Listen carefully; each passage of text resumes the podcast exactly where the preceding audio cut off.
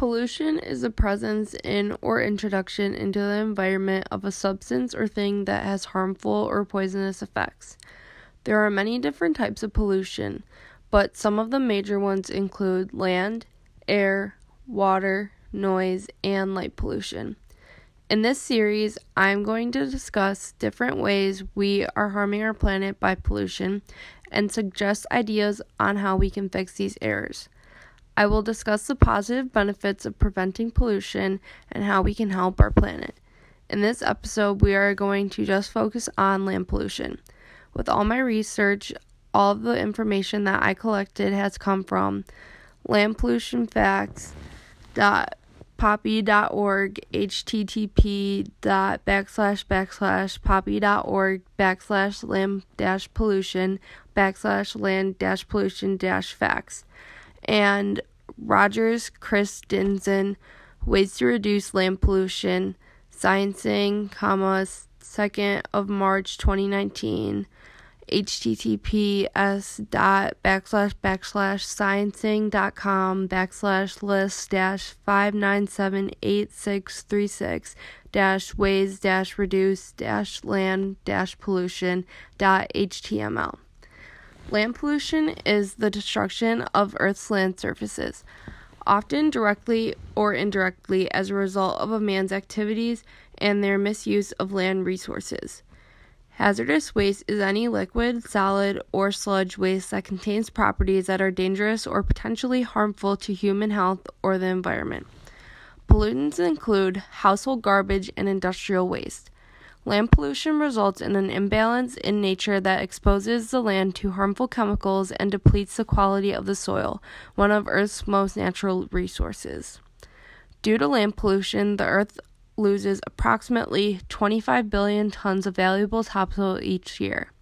Much land pollution is caused by agricultural activities like grazing, pesticides, and harmful bacteria in the top layers of soil. This is an issue because we need good, healthy soil so we are able to farm. Humans are being humans are a big cause of land pollution. According to the US Environmental Protection Agency, in 2014, Americans produced about 258 million tons of solid waste. 136 million tons was gathered on landfills, while only about 34% was recycled or composted. It has been proven that more than 80% of these items that are actually in landfills are fit for recycling. The EPA has divided up pollutants into categories and how much they actually pollute our planet. 26% is paper and paperboard, 15% is food, 13% yard trimmings, and 13% plastic, 9.5% rubber, leather, and textiles, where 9% is metals, 6.2% wood, 4.4% glass, and the remaining 3% includes other miscellaneous materials. There are many ways that we can reduce land pollution and benefit our planet. One of the easiest and simplest methods that you can start doing even at home is recycling as often as possible. Recycling allows a new way for old products to be used again. With the use of recycling, this reduces the production of manufacturing new products. Recycling uses less energy than manufacturing new products, which also reduces producing fossil fuel emissions. By reducing fossil fuel emissions, the source of acid rain is eliminated. Acid rain acidifies soils and waters, sometimes to the point where the land cannot recover without human intervention. Polluted lands become ecological dead zones, which means these areas are unable to support plant or animal life. Another easy way you can help reduce land pollution is by practicing green living.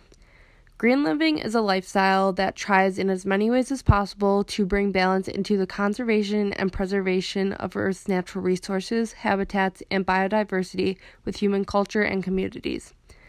Practicing green living can easily reduce the amount of trash you can generate and reduce your carbon footprint.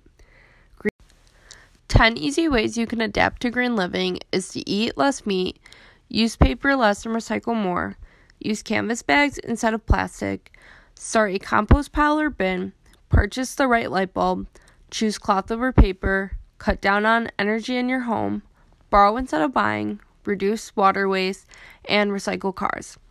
That's all we have for today to discuss on land pollution.